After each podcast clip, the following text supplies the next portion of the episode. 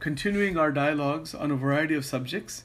Today we're going to take a little different angle, different subject, that is about time and the wastage of time. I put that in the newsletter, but I think somehow the header didn't change for some reason. So I don't know what happened there. I'll have to go back and look at that.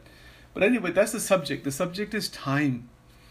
I'll make a few starting comments about it just to get the ball rolling. And then we want to open it up for the whole group to really hold on to this extremely significant truth. So first of all, the word time, what does that mean for us? So I would like to present to you that there are two times. One is the calendar time, the Earth revolving around the sun revolving around the whole Milky Way galaxy. That is the calendar time, the 24-hour cycle that we are part of. So if you're making notes, please write this down. You are certainly welcome to write notes down and make comments. Now that's one realm of time. The other realm of time is what is known as mental time or psychological time. So this is a different matter. Not so much different.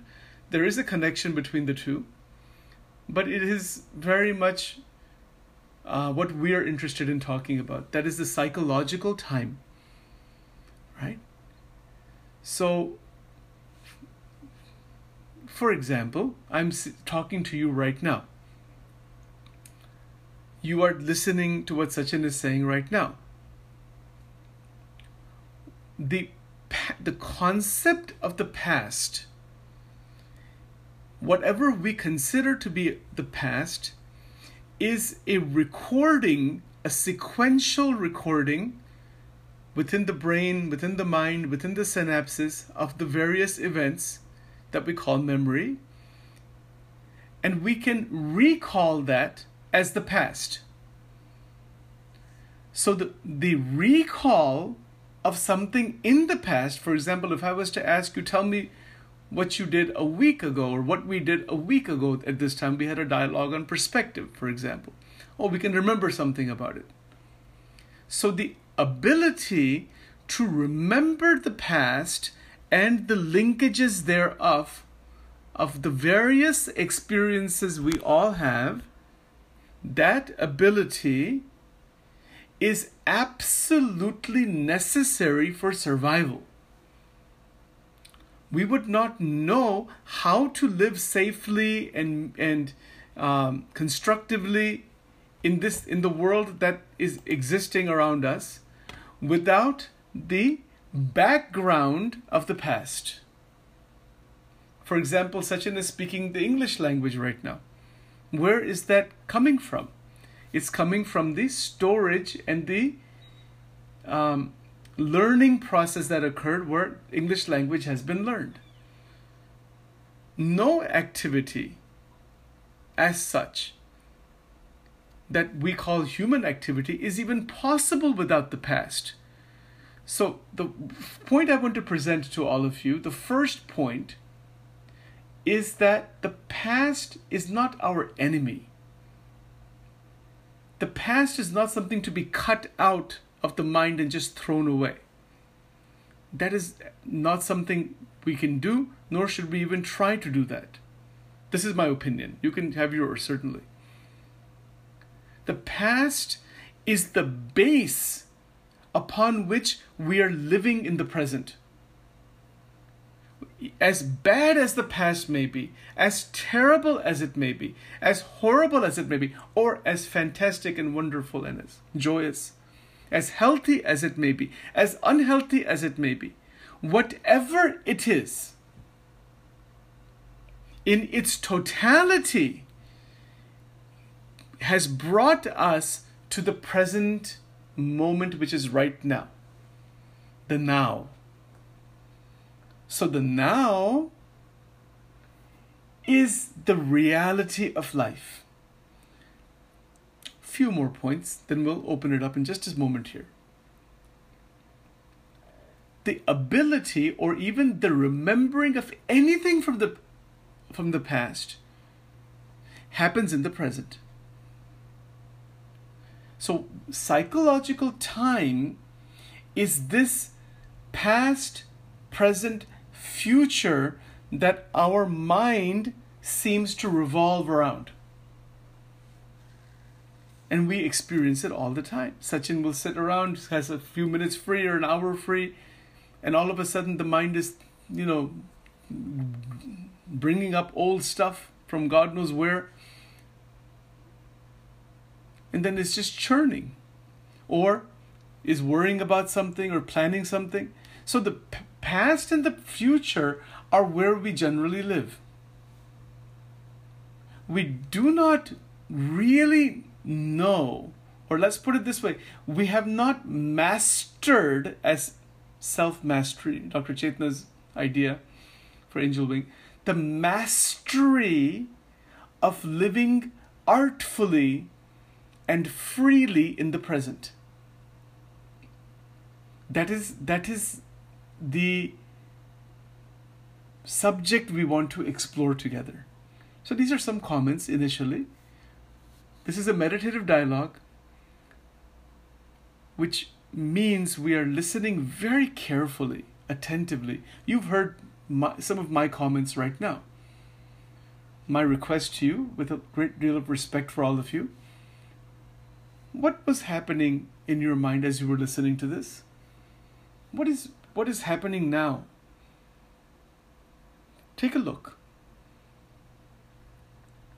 Take a look and see what's going on right now, and try to see if you are able to express it.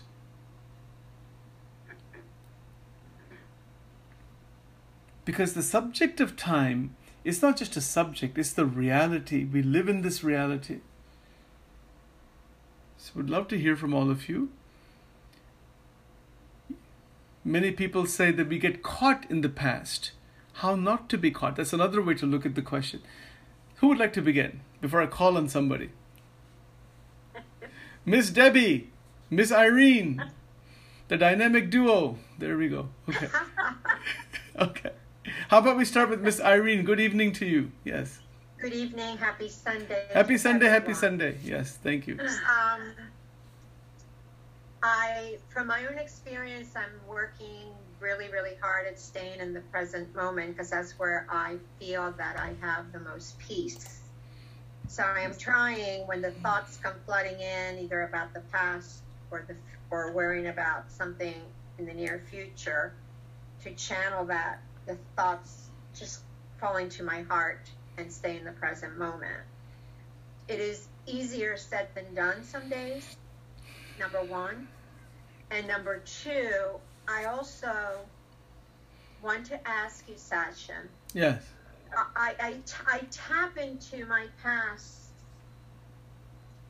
and sometimes it's sad, but mostly it's to tap into the experience that I gained, or the knowledge that I gained, I should say, from the experiences that I've been through. Yes. And perhaps I tap into that because I've had a lot of experiences in my 70 years, and some have been amazing and some have been more difficult, but I've grown through them. Yeah. So I feel that insanity is doing the same thing over and over again. So if I can tap into the past, to tap into that wisdom, I feel that's a good thing to tap into the past for, because it'll help me in the now and perhaps going into the future. Yeah. But if I tap into the past with anger, or with rage, or with just disdain for anything that I have felt, or maybe said, or maybe someone has done or said to me, that is not productive whatsoever. So I think finding the balance of tapping into the past for the good stuff that I've learned that has been really helpful in my journey, I think that's okay. Yes. Yes. And having that balance, I guess, and then anything I can bring from my past that I learned, for example, in my work as a manager, from humankind and people working with me, that I was able to use in my current work area, I thought that was helpful. but I don't know if I'm making any sense. Yes, 100%. Tapping into the past is always bad. No. It depends what you're tapping into and how yes. you're using what you're tapping into. Yes, yes, yes. So let me just make just a quick statement about this, and then I'll turn it over to whoever wants to talk next. So when I mentioned that the past is a cumulative, it is an accumulation, and it is a cumulative conglomerative force that has brought us to the present. So the present is the cumulative result of the past. Okay, so in that sense, what Miss Irene is saying, the mastery of tapping into the structure of one's memories and grabbing from there whatever we want to make the present much more beautiful and wonderful and glorious and alive and energetic and all, because we are building the experience in the present. That ability is developed when one moves into a state of self-mastery. So one doesn't get caught in the past. One can masterfully pull what is needed from the past to build the experience in the present moment, which I believe is what you're saying. I just put it in a different language. Thank you. Miss Debbie, please go ahead. Yes, thank you, Miss Irene. It's a very, very insightful, very powerful vision. So thank you for sharing that. Miss Debbie, please go ahead. Well, along with what Irene said, and what you have said and the word you've used before, Sachin, is you pick what's beneficial from the past. You don't pick something that's going to mess you up. You have to pick things that are going to be beneficial. So on that point, to be able, I just have a question for you. When you use the word beneficial, can you describe for the group from your perspective how you would distinguish between what is beneficial and what is not? Before you can pick what is beneficial, how would you distinguish the two? Take your time. Something that gave you some wisdom and strength to live in the present. Not something that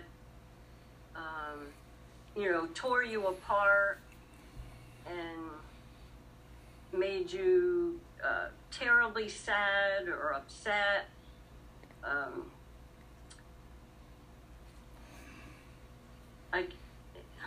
That's all I'm coming up with. There is a difference.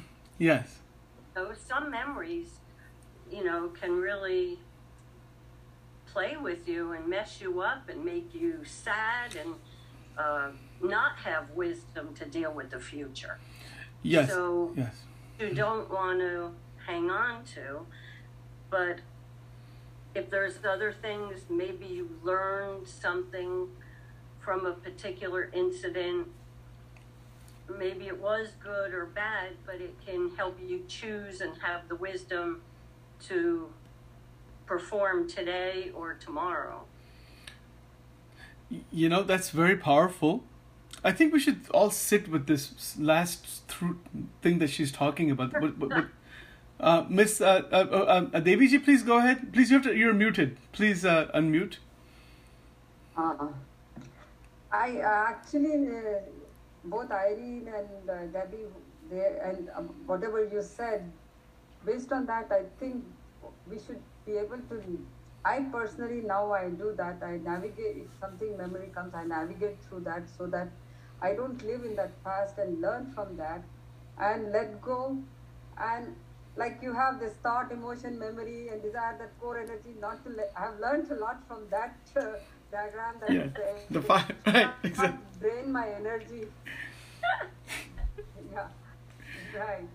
So I consciously make an effort to do that. But sometimes, what happens? We have some bad experience with somebody, and then we form an opinion of that person. Yes. So I have consciously.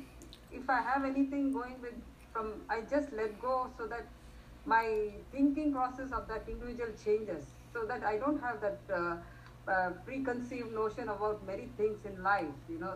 So I let go, so that I don't have to, I start with a new blank slate when I do that. So that I don't let my past rule my present. And Yes. So this is the same thing in different way that Debbie and Irene both have said, you know. And thank you for sharing that. Thank you for sharing that. Just a couple of quick, two or three quick comments just to tie this together a little bit, and then we'll take it from there. See, one of the points that Debbie made is that to be able to pull the memories from the past, some experiences from the past, that will bring us, or that will enhance wisdom and strength. These are her words. See, she used two words there. Can we utilize our past experiences to enhance wisdom? Wow, that is a extraordinary thing. I mean, as I even think about that, I feel some energy and something amazing is in that. Really, I'm not just saying that. There is something quite extraordinary and wonderful just in thinking in that direction, that wait a minute, I can look at my past and, you know, look at it in such a way that I want to gain wisdom from the past. Wow. That's a wow. You know, people are looking for those wow experiences. There's one right there. That might be one of the biggest wow experiences in life, and that can sustain. You know, so that speaks volumes. That speaks like massive volumes about the wisdom to be gained from past experiences, as opposed to getting torn apart energetically. Thought, emotion, memory, desire, energy, the 5 things we always talk about that are universal, rather than tearing energy apart by negative memories, worries, regrets, guilt, shame, blame, the vortexes, the energy vampires, as Dr. Chaitanya has mentioned. All that mess is not wisdom.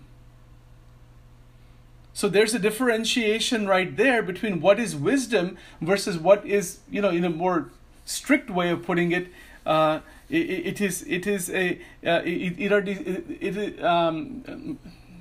should we say, these destructive thought loops, destructive use of energy. So there's wisdom versus a destructive use of energy by going into past memories. This I hear from all three of you, from Devi, from Miss Irene, and from Miss Debbie. All three have stated this, and it seems to really, in my mind, it resonates beautifully. That there is great truth in this. Others, Miss Mansfield, anybody else would like to contribute? And you can sit with this. You don't have to necessarily talk. You know, sometimes there are periods of silence in a group like this, and that's perfectly. That's actually very transformative. So, anybody who wants to speak, you may. Any reflections you may have, try to sit with what has been discussed, what has been expressed. That's the meditative part. Well, I feel that certainly I'm looking to grow from the past, from my past experiences. And sometimes it's interesting to look at my past. It's like, it's not really me. You know, we've had a long life, so we've gone through a lot of experiences, and some of the things in the past, it's just interesting to look back on them and just take it all in. And it doesn't feel as personal as I feel like it should, because it happened to me. But I feel like I wouldn't be here. I wouldn't be the me that I am today if I hadn't gone through my life so far. I feel I struggle more with being concerned about the what ifs, which is more in the future for me, and trying to control circumstances so that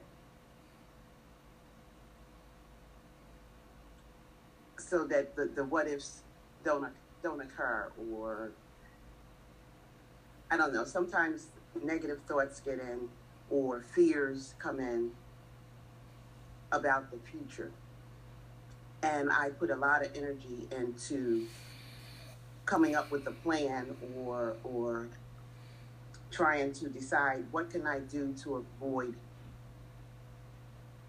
this negative thing or negative circumstances that may be coming down the line, knowing that I have no control. But I try to come up with some kind of protection.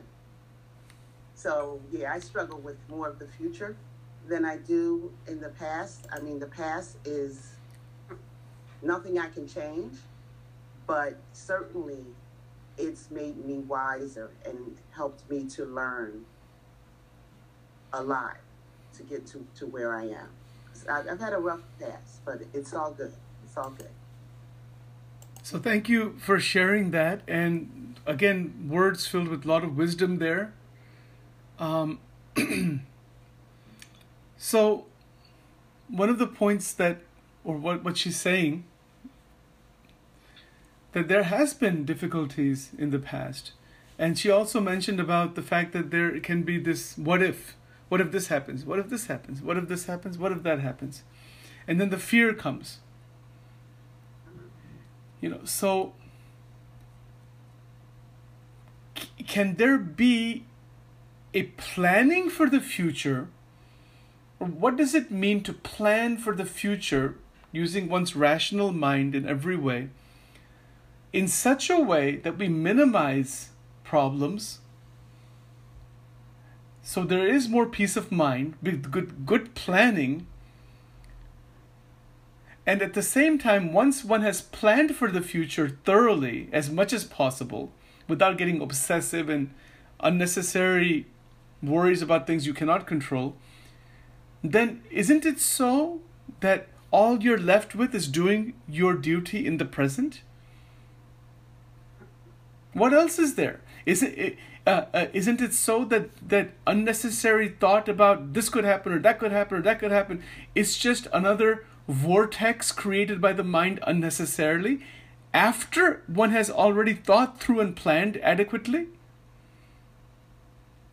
That's true. What? Okay, hold on. So, Ms. Debbie, I'm going to ask you a question. You just said right from inside that's true. Where did that come from? Why is that true? If you say that's true, why is that? Why did you say that? Why did you say that? Where did that come from? From all the knowledge I've gained from Angel Wing. Well, I've been sitting thinking and listening, but something Irene said about the presence gives her some peace. Mm. So that's been resonating with me the past moments. So if you plug that into your struggle with the past and the future, where does that leave you? All right. You know, so you have to use your wisdom to put that all in alignment, I guess. Ah, there's that word alignment. Very interesting. Put everything in alignment. This is a word even that Chaitanya uses a lot. We've talked about it to some extent before. Alignment, right? So are you suggesting that we can align adequately with our past, align with our the possibilities of the future in the future? That means that would indicate that we are aligned now. In the present, there's alignment now. There is tremendous energy and freedom psychologically. Hence, one is not trapped in the prison of psychological time. Isn't it so? What do you say? Miss Irene, go ahead, please. Well, I'm a planner. I'm a list maker, because that's how I feel comfortable, and then it helps me to actually get things done, and I think ahead, and I've tried to plan ahead as much as possible. And but the thing is, there's things that even as, no matter how well you plan, I've learned that life happens and things that are way out of my control come in, seep in. But what I'm learning to do, and it's an everyday conscious effort, is not to fear or worry about anything that could derail what I thought should be, was what I wanted to have happen or see happen. Because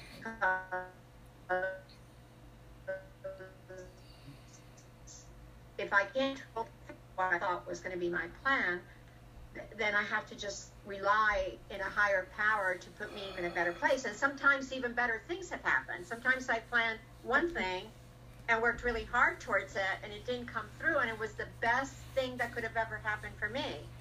And I don't know if that has happened to anyone else.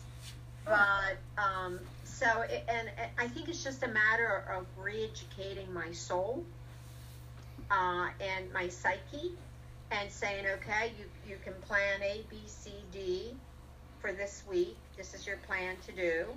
And then if it doesn't work out that way, I say, okay, what's coming that's better? And then just be flexible with that. You know, working in the long-term care field, one of the things that I had to do, and every provider out there, every nurse, every CNA, we have to be flexible. So I used to tell my team, we got to be flexible like Gumby, and not get crazy when things are shifted on us, because they were being, you know, we felt like gerbils in the wheel all the time. And I think pretty much everybody that's a provider of healthcare feels that way too, because it's all not dominated by money, and they keep shifting the rules. It's like you have this set of rules, like this is the football game, this is where the touchdown happens, and next week they change that. So we couldn't control that, so you had to learn to shift and to think positive and to say, okay, what's coming that's supposedly better, and just go with the flow. Because if not, what I was doing, I was driving myself totally crazy and making myself totally sick. So planning, I think, is a good thing, and pulling from past experiences and wisdom is a good thing for the present and the future. But I think what has to happen too is you gotta trust that, I'm trying to trust that my higher power has something really, has anything that happens and the way it happens, there's a universal reason for it, and I just have to trust it. And then when I get a negative thought or a negative fear, I just say cancel, because I don't want anything to do with it. And that word helps me out and has helped me out tremendously. Yeah. Okay. Cancel, and move on. Okay. Because half of the stuff we fear, or half of the stuff we worry about, if not more than half, never happens. Yes. Never happens. Yes, true.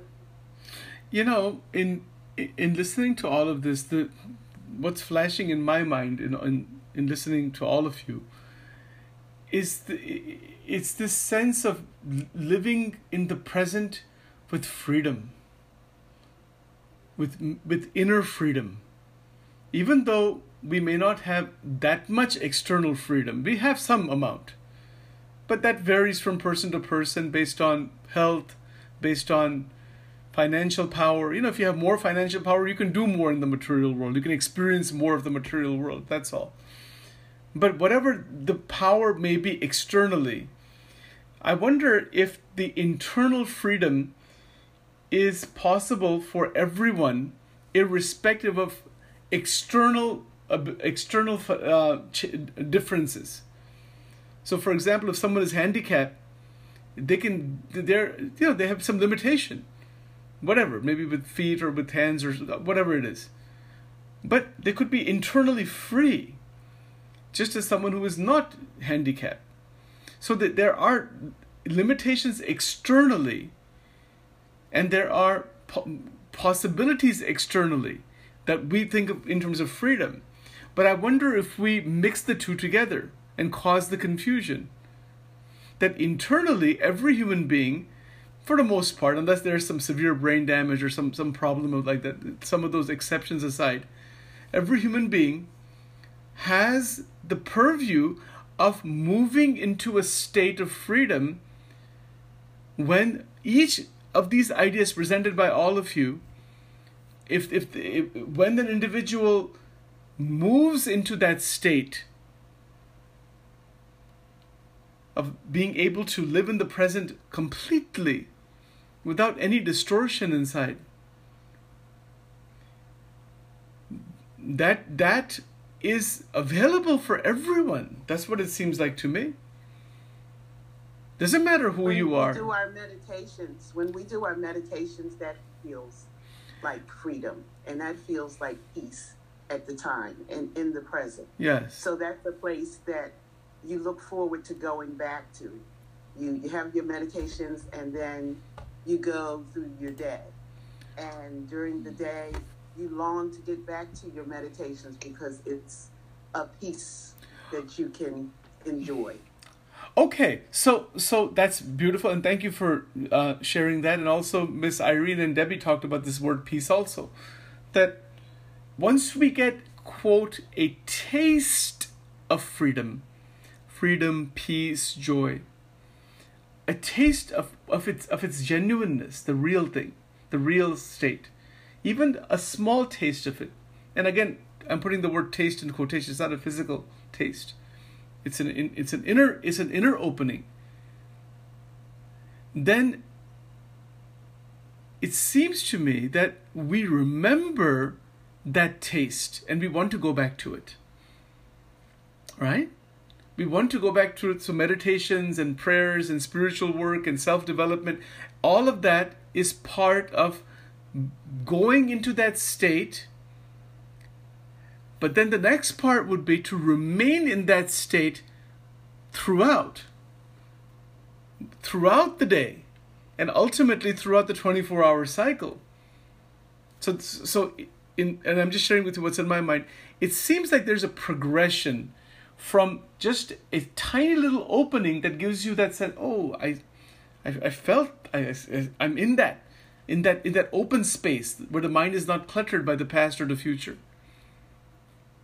And once that tiniest little opening occurs, which is experiential, it's one's state, one's experience, there is the possibility of it expanding all the way up into the 24-hour cycle, that the whole 24-hour cycle is, one is free in the 24-hour cycle, not victimized by the mind.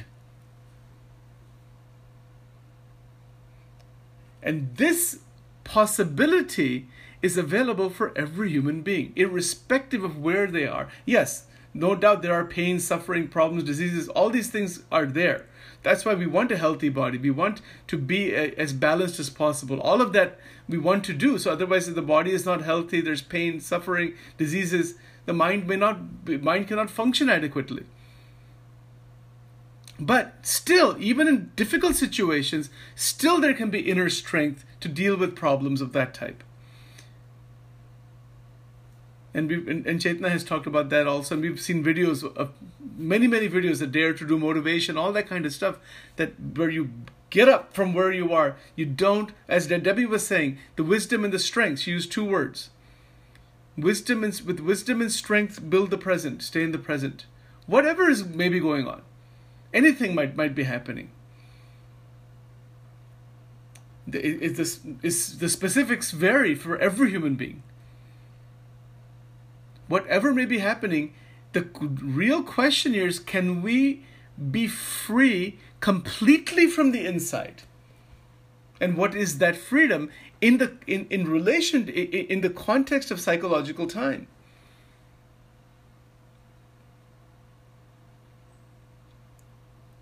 And the application or the wisdom to deliberately choose to build each day, build the present, take what is needed from the past as a learning experience, as a growing experience. And then there's one more thing I'd like to share. The fact is The indisputable fact is that between now and at some point, quote, in the future, when, you know, that time that is remaining in life, that's shrinking. Every second that's gone, it's not going to come back. Other things can come and go in life, but not this. Not time. So the actual time we have in this plane of existence, it is shrinking for everybody. And the other fact is nobody knows how much time that is. And that was the in the flyer today, I put in there, what is the wastage of time? You know, it's possible health might be very good, wealth might be good, career, name, fame, whatever it is. All those things can come and go, but not time. Once this day is gone, once October 17, 2021, 12 a.m., that 24-hour cycle is gone, it's finished, it's done. You can't bring it back. So we talked about this to some extent at some point about the vitality of the present, you know, that to visualize that the time is shrinking, somebody might get afraid, oh my God. But rather than getting afraid, maybe there's great wisdom there. Tremendous wisdom is probably right in that vision that this time is shrinking. And because the time is shrinking, what is it that is of paramount significance in my life? And at the same time, to be able to live in the world with a family and everything else, a diversity, but never losing sight of what we are trying to realize in life or achieve in life in that limited time. What do you say about this?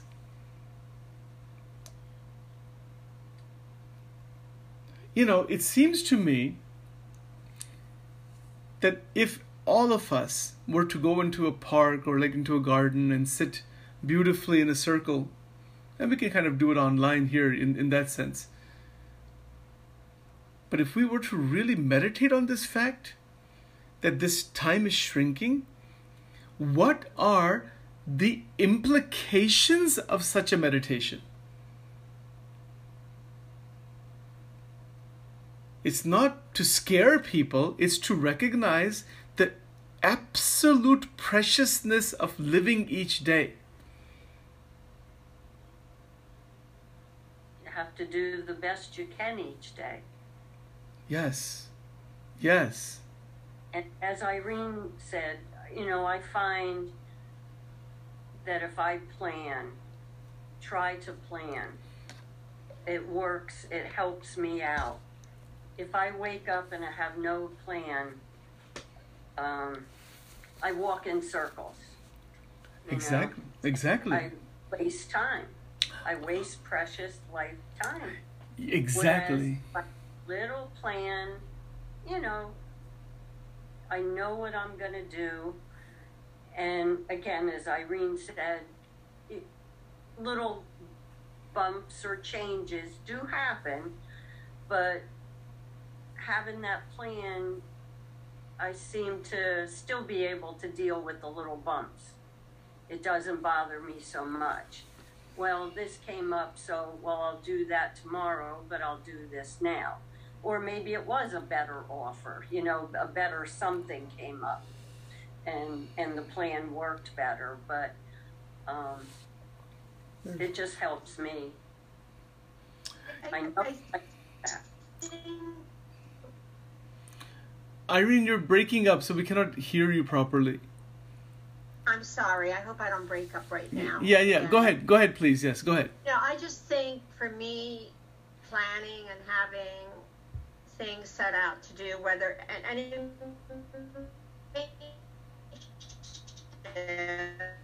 yeah, she's breaking up there. Things can happen. Irene, you might want to log out and log back in. Let me see. Let me send her a message because she's frozen there. So, all right. So, Would anybody else like to make some comments? Irene, can you hear us now? You're back? I can hear you now. Yeah, I just think it's important for me as a human being to feel like I have a purpose. And, mm-hmm. and having the plans, whatever they are, helps me to feel purposeful. I don't know if that makes any sense whatsoever. It does. It just really, really helps. And whatever the plan is for the day, whether I breathe or not.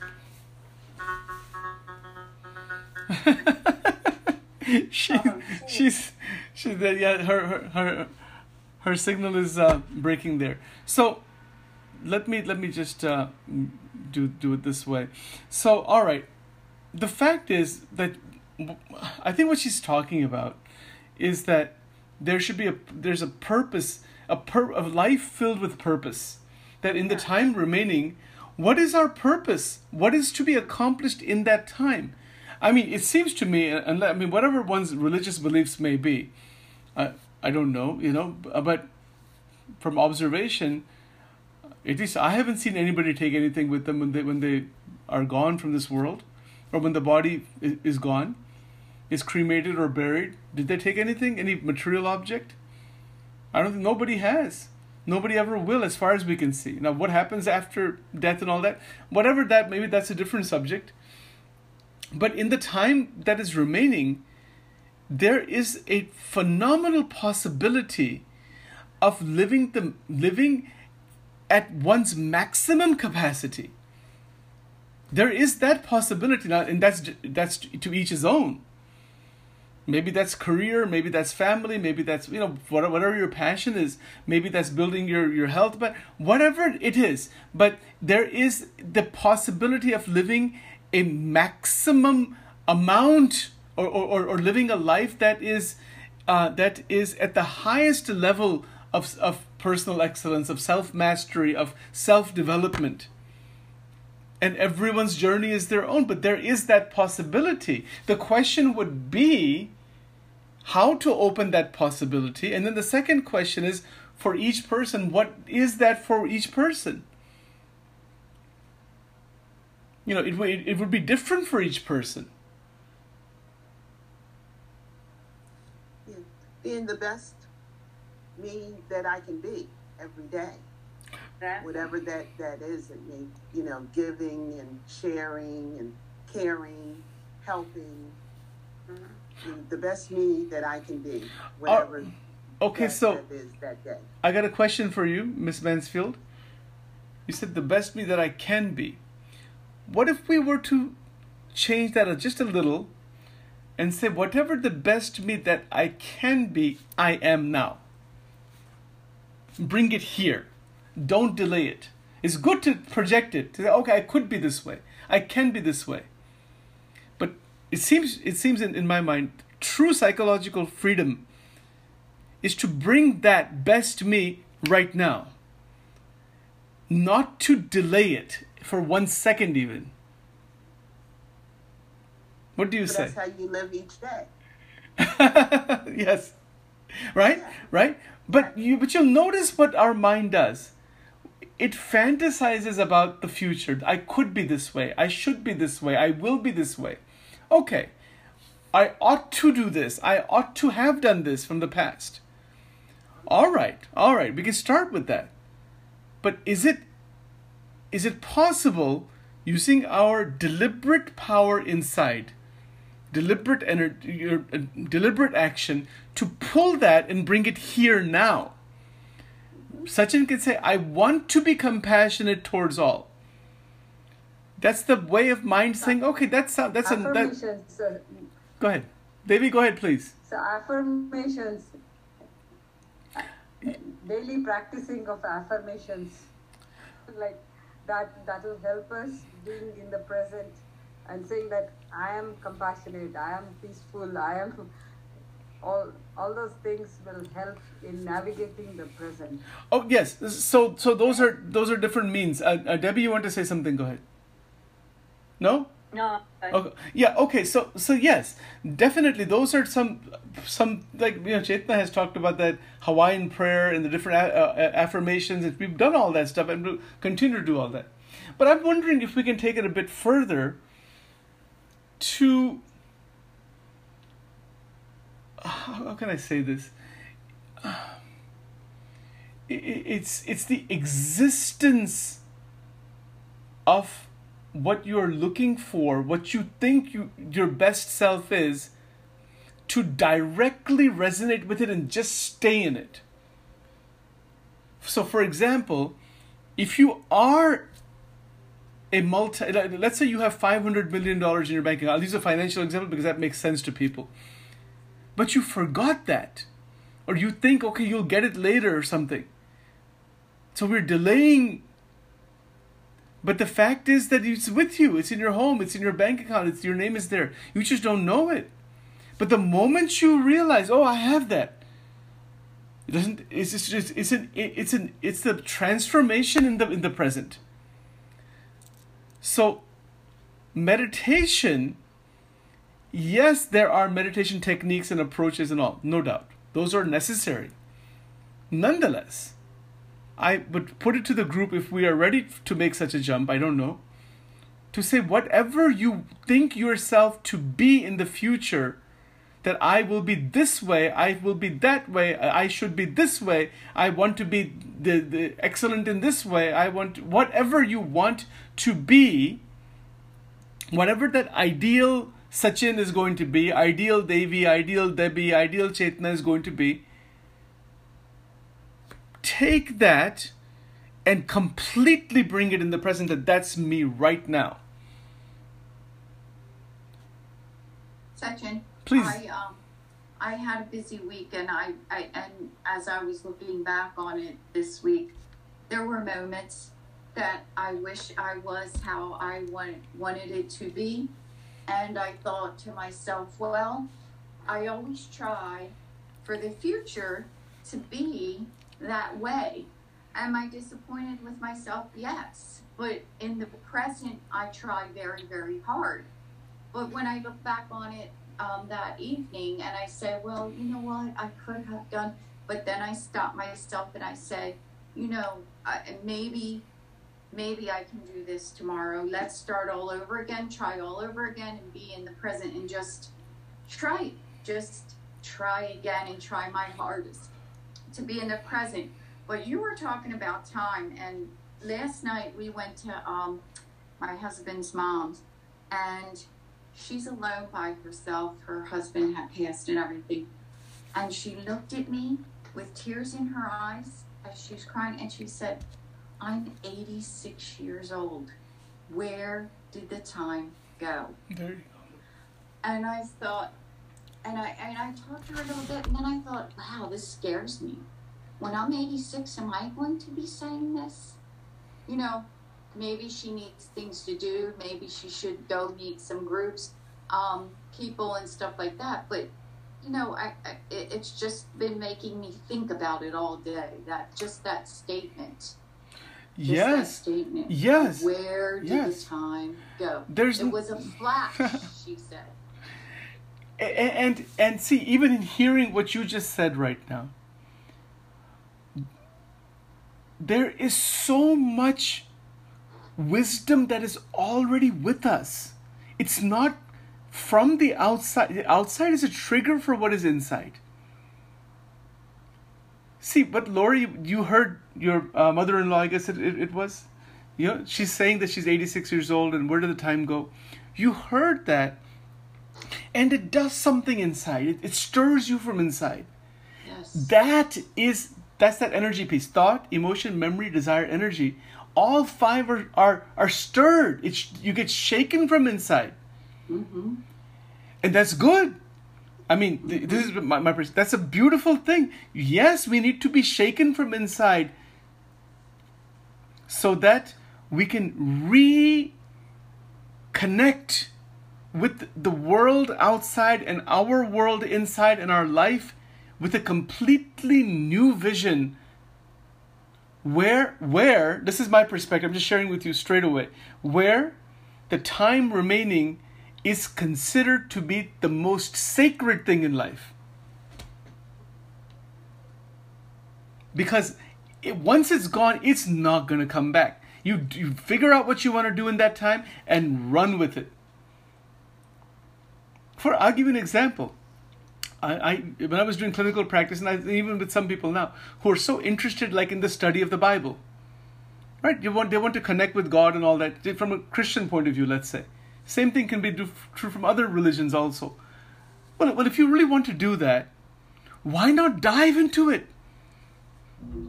Whatever your passion is, if you want to be you want to learn piano, or you want to learn spirituality or meditation or medical science, or you want to go to Mount Everest, or you want to be a better father or mother, whatever it is that is striking inside your heart, why delay?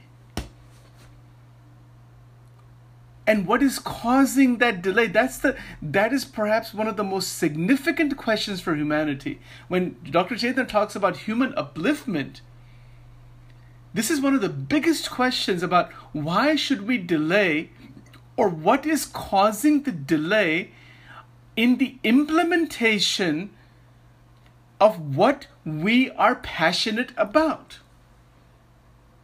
Well, I can tell you for me, work. And then when I come home, I'm exhausted. Okay. So work, meditation, and bed. All right, but that work that is being done to earn a living, that is being done to serve the society. So even that activity can be viewed with a tremendous sense of inner freedom. Yeah. It can be. Because you have something to do. You have something to Yes. And we're serving the society. Yes, we're serving the society. We're helping each other because we're all interdependent. So if we have that vision, then there is an intimation for inner freedom, irrespective of the job, whether it is the person who cleans the bathrooms at the White House, or is the president sitting in the Oval Office. Everybody is in service of each other. And so in my mind, I'm just sharing with you, please share from your perspective. In my mind, every human being is really just a servant of everybody else. We don't think of it that way. Miss Irene, go ahead, please. Well, it's not so much that we're a servant of anyone else, but we're all equal. We are all playing a role that's important. Yeah. And because I think about it all the time. I'm so grateful for Evergreen, my waste management company, because they do such a great job. I'm so grateful for the guy that cuts our grass. And a lot of people may not think those are great jobs, or they don't make a lot, but they're so important to me, and it's such a part of the fabric of what I need in my life. And I think they think the same way, the people in the grocery store. But I think, because I hear Lori, and I was there. I was pouring so much into my job before that I didn't do any self-care, or enough self-care. The self-care of just taking a shower and making sure my hair was done right and I was presentable because I was in front of all these people, that wasn't self-care. That was self-maintenance. Self-care is about taking time to... And I don't think it's ever too late to learn it. But the self-care would have been for me if I had stopped long enough to realize that the association wouldn't have fallen apart. They would have figured another way out. There was another way of doing things. Self-care for me, and I did do some self-care with regard to getting massages because it really helped me with my stress level. But I think I should have done more self-care of taking more time for me and my family and not putting 12 and 14 hours a day in at the office, because at the end of the day when it was time to go, it was bye-bye. So, and it's not that I resent it, that it was just bye-bye, see you later.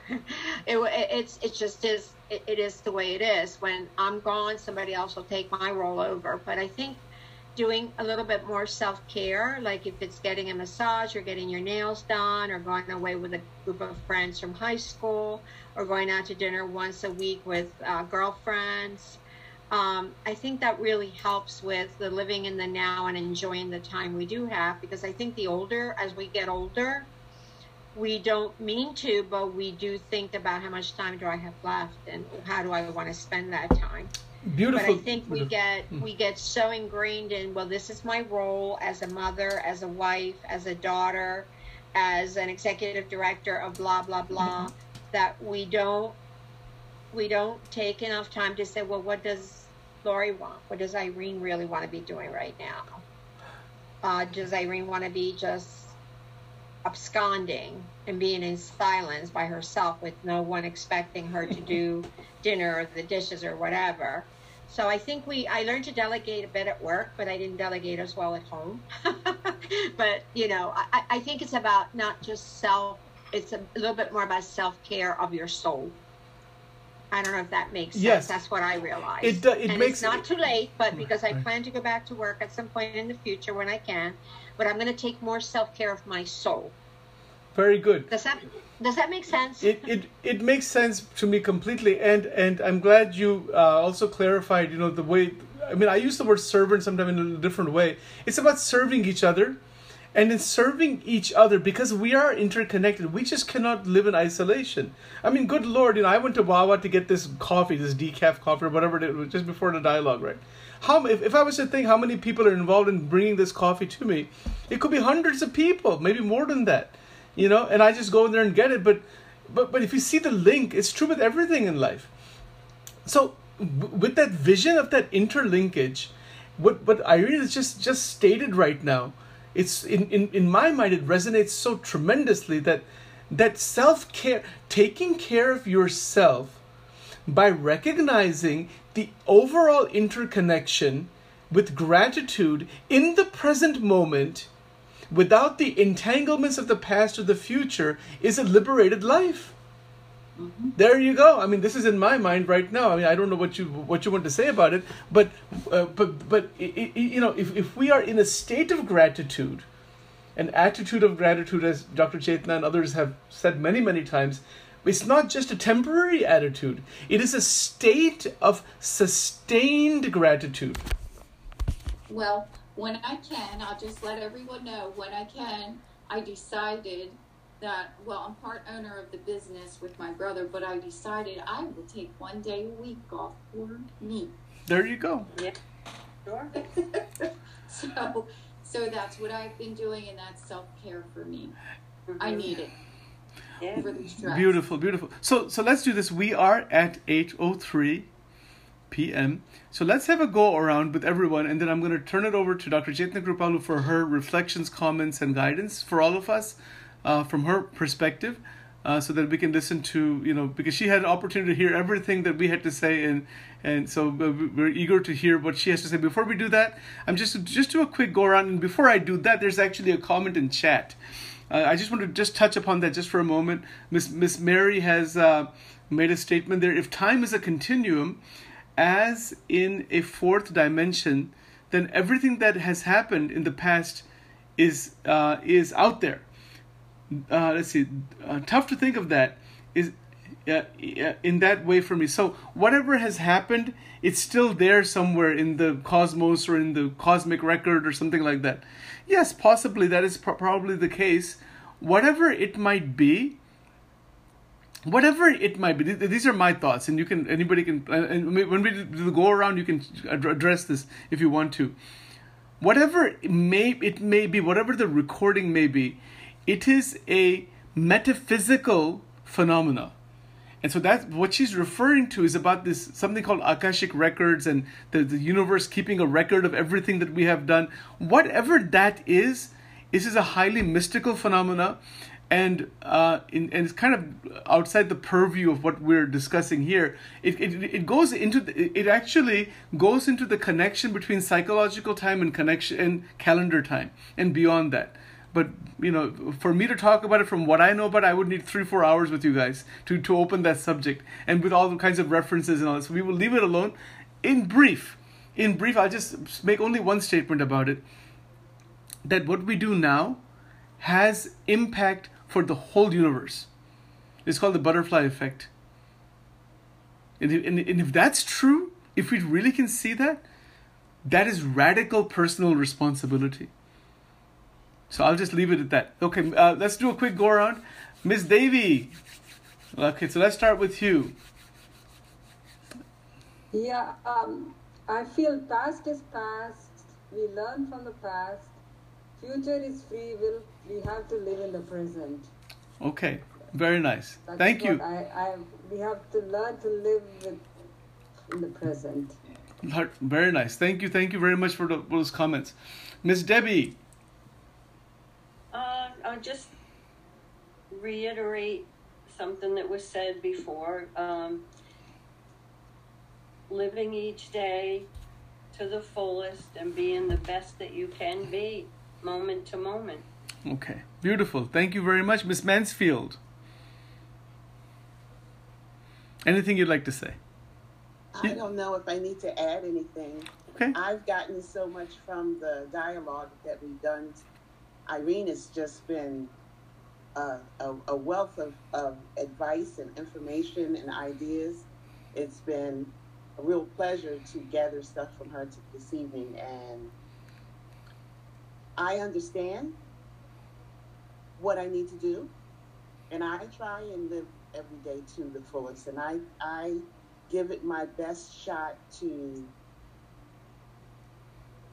realize that tomorrow is not promised. So let's give it everything today. All right, beautiful, very, very, very powerful. Miss Lori.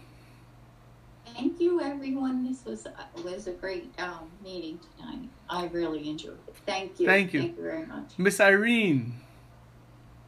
You're okay? Okay, she's all right. Miss Mary. Thank everyone and love everybody and love yourselves more. We don't do that. Okay. All right. Thank you. Miss Mary Thoreau, if I'm saying her name right, or Marianne, who would like to unmute? I don't know. Anyone? Alexandra? Marianne? Alexandra? I love everyone. I like, just listen, like I told you, but what I think is also what our ambition, but I mean in a positive way. And sometimes when you are artists, I have many friends as they are artists. And this is a hard work. And it's not only, you always depends on some other people's opinion, and it's all kinds of frustrations. But I love each of you. Okay. I like it, and I appreciate it.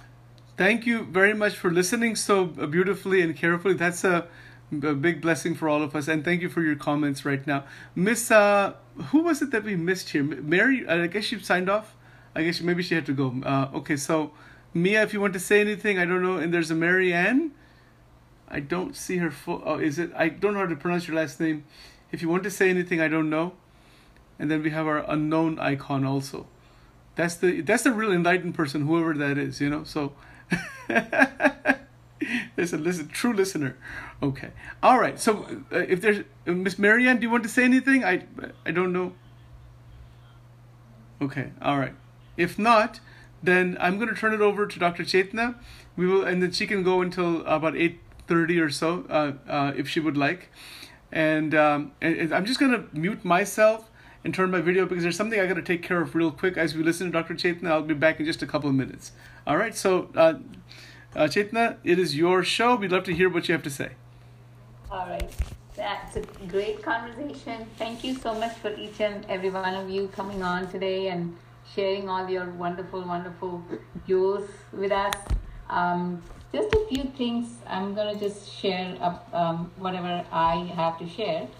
And what I have seen is we have, as looking at time, we have chronological time, which is sunrise and, the hours and everything. But it's a little different from psychological time. I think we brought that up. So the psychological mind or time is what is a problem, not the chronological time, which means that because chronological time is you're living the present every moment, like every hour, every minute, everything. But in what happens with psychological time, to really look at it, there is only present. Even if you take time in general, we all know that there is no past or future.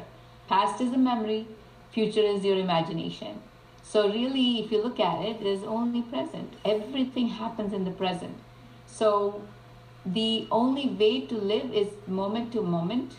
And the mind takes you from, it's like a flow from the past to the future, present and future. Unfortunately, it never stays in the present.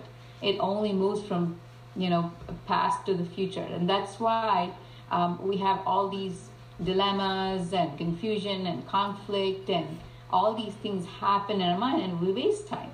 If we live in our present moment, every minute, every hour, every day, we would be our best versions, because then we are in alignment, as somebody said. That means we are living the best part of ourselves in the now.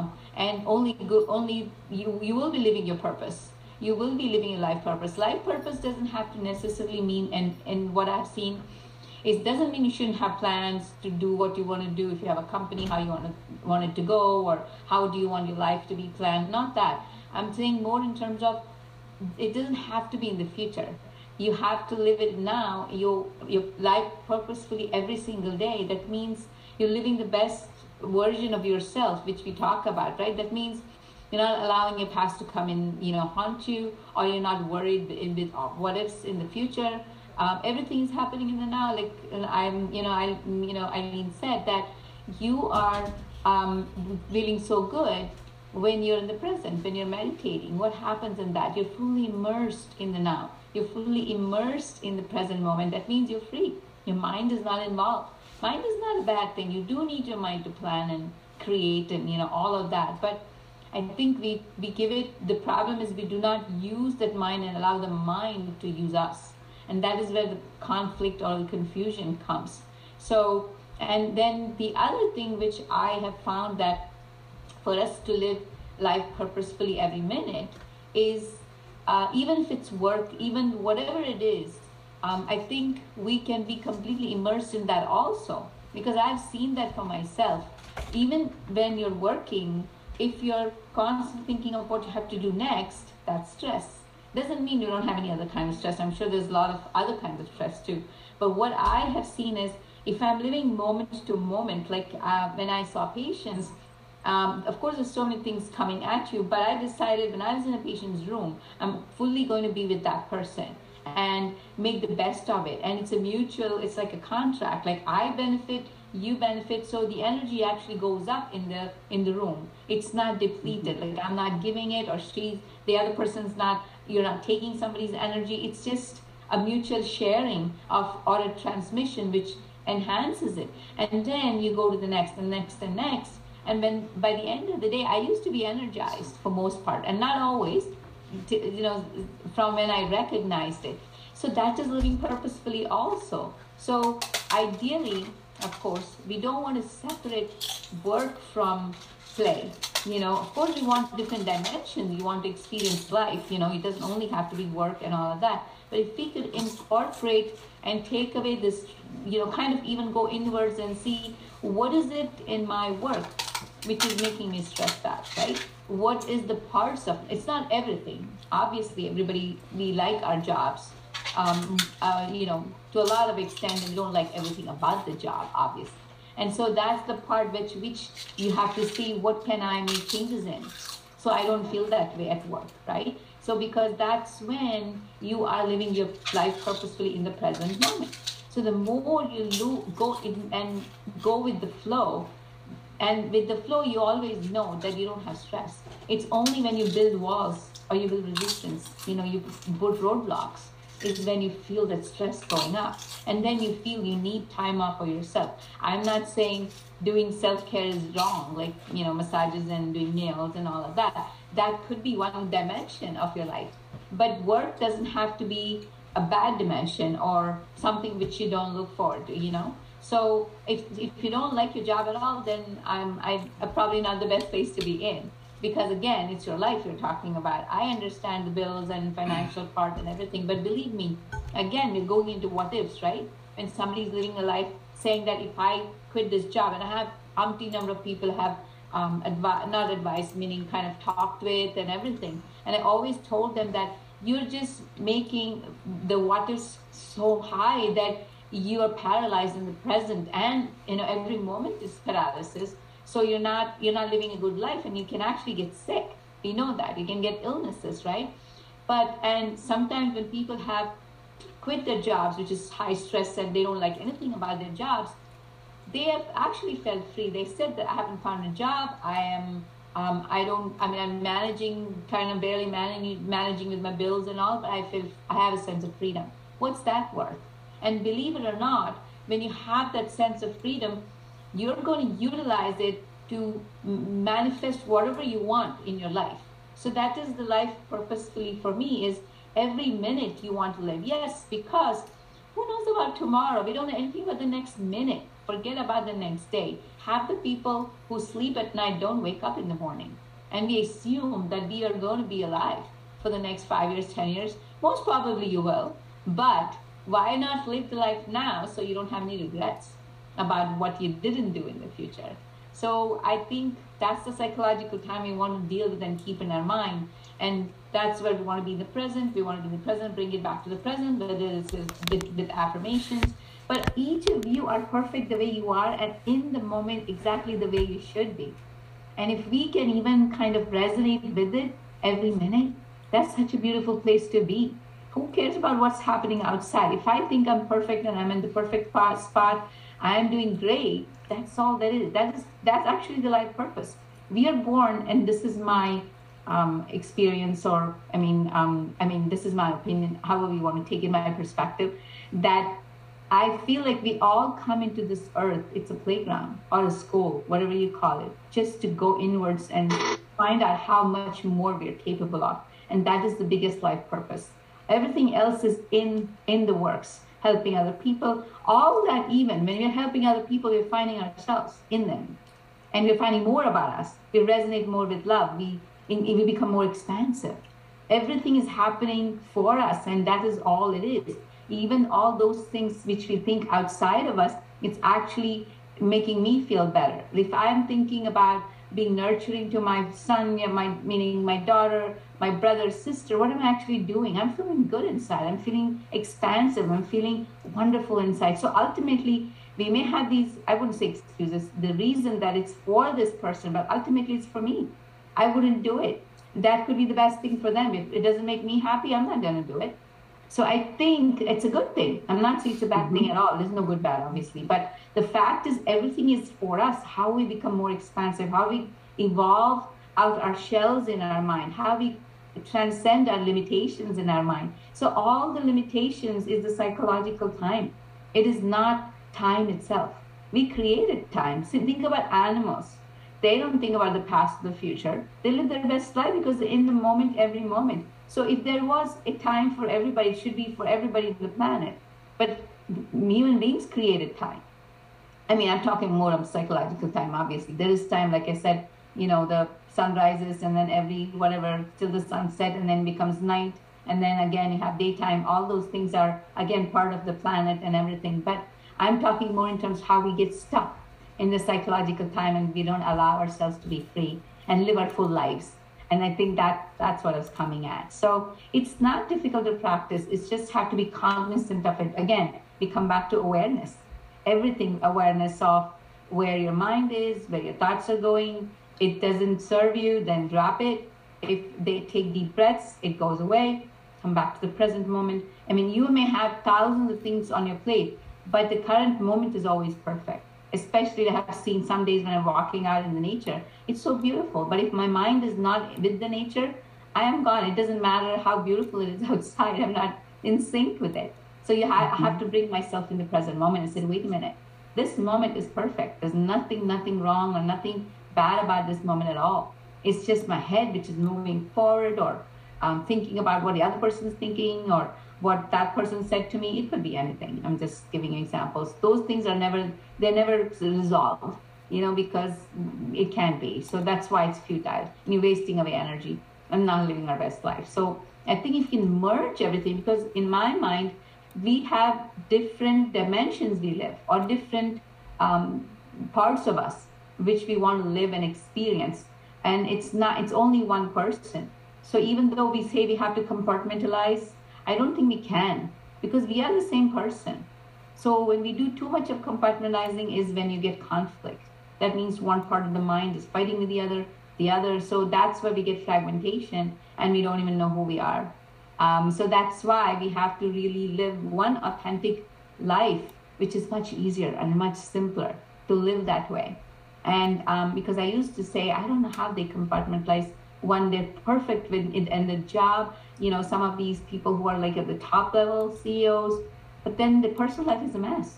I said, how does that happen? I mean, I always wondered, because if I live the way I want to live, just one way, it has to be overflowing in many different directions, you know, maybe temporarily, I'm not saying, but then it's just, I think because we just think we can excel in one and not be another. I don't know, it's just fragmentation. I don't know how that happens. But if we could just live, like I said, that our full life from inside out, I think it makes it easier for us with less stress and with less conflict in overall. So I think that's what we have. That's my concept about time, and you know, this differentiating between this psychological time, which is what we can do more and more to live you know, a free life more than anything else. There's no full life. Everybody's living their full lives. They're all living their perfect lives. So not one life is not any better than the other at all. That's why we're all living our full lives, no matter what our professions are, because it's just everybody is good at what they do. And that's why, like Irene said, oh, I appreciate every single person. I said, if they didn't do their job, then I'm going to be a mess because they didn't do their job. So we all do, I'm sure here, we thank our people who come and take our, you know, garbage people. We just always thank them, not just holiday time. And if I see them coming along, you know, thank you so much for what you do. So things like that, because it's true. Everybody's good at what they do. It's just because they're good at what they do. How can one job be any better or worse or whatever? We need every single person. And we know that already. And I'm sure, like I said, we have a wonderful enlightened group here. So I'm sure you all think the same. But it's good to reiterate and just kind of remind ourselves in any case. So, so I think that's just my perspective about this whole thing. But everybody's already so enlightened. So I've learned so much. And a lot to reflect on and introspect on. But thank you so much for everybody coming on and staying, and for your comments on the chat, as well as you know, being participative. And I love this group. Is such a nice, amazing wonderful group, and really thank you for coming every Sunday and making it happen. Okay, all right, once again, thank you very much, Dr. Chaitanya Kripalu, for your fantastic guidance and comments and all. I just want to have a couple of quick reminders for everyone that you know. Tomorrow evening is the meditation day with Dr. Chaitanya at 6 p.m. We have Dr. Berman at 7 p.m. on Wednesday. Thursday evening, we have our workbook group, people who are working on the workbook, and I am in the process of modifying those, you know, creating like one YouTube video that'll have everything in there. So we're going to look into some other ways of doing it also, and then these dialogues will continue. You know, so we are building Angel Wing one step at a time. There's a lot more to do, but I'll tell you one thing: this group is really extraordinary. You know, I mean, I have seen the evolution of each person's thinking and probing and comments, and there is definitely a phenomenal type of progression that seems to be happening. It's quite fascinating, and we're going to get more into it. We would like more people to be part of it, actually, you know, and it's something that we do together. The upliftment of humanity, it happens with our upliftment. And just one more thing I do want to mention: Dr. Chaitanya is in the process of creating an audiobook on the three principles, you know, self-mastery, personal transformation, human upliftment, what her perspective is on this. So I'm in the process of assisting her getting those recordings done. Once they are done, they will be available as an audiobook on the website, and then as like several podcasts and as YouTube videos, and then we'll eventually create some physical books out of that, you know. But I think the best way to use that is to utilize those recordings in a highly interactive, collaborative manner to probe those questions further. So I'm going to create PowerPoint slides and stuff like that. So that Thursday evening, we'll eventually be able to use that to kind of go into those ideas from that audiobook. So there's lots of ways of doing this. There's a lot of public relations work that still awaits us, which we haven't done yet, you know, and we'll get there. But once again, thank you all very much. If anyone has any technical issue with anything, just send me a text message. Everyone should have my number. I'll send it again if you want. It's the easiest way to get in touch with me. What time is it on Thursday? Thursday is 8 o'clock. 8 o'clock. 8 o'clock, yeah, right? So if no one else has any more comments, again, really, really awesome session. There's no question. I think Mia said she liked this session a lot. So thank you, Mia, for your comments there. And I just want to just say one more thing. Every comment everybody made is filled with phenomenal wisdom. Yes. You know, you don't need 30,000 books in philosophy for wisdom. You don't need. We probe together and respectfully look at these questions. Wisdom is already erupting from all of us. Amazing. That's a real miracle. You know, and Chaitanya knows this. In my mind, I've been wanting to do this for the last 30 years, 20 years. This kind of thing. Could never do it in the form of psychotherapy. Couldn't do it in other formats. Because for various reasons, finally, somehow circumstances brought us to be able to finally do this. It's the most extraordinary thing. So lots of good wishes for everyone, and keep me in your prayers also. Give me your good wishes so I can have the wisdom to keep doing this work in the right way. So, absolutely. Thank you. Yeah. Good night, thank you so much. Thank you. Good night. See you tomorrow. Good night. Bye. Good night. Good night. Good night.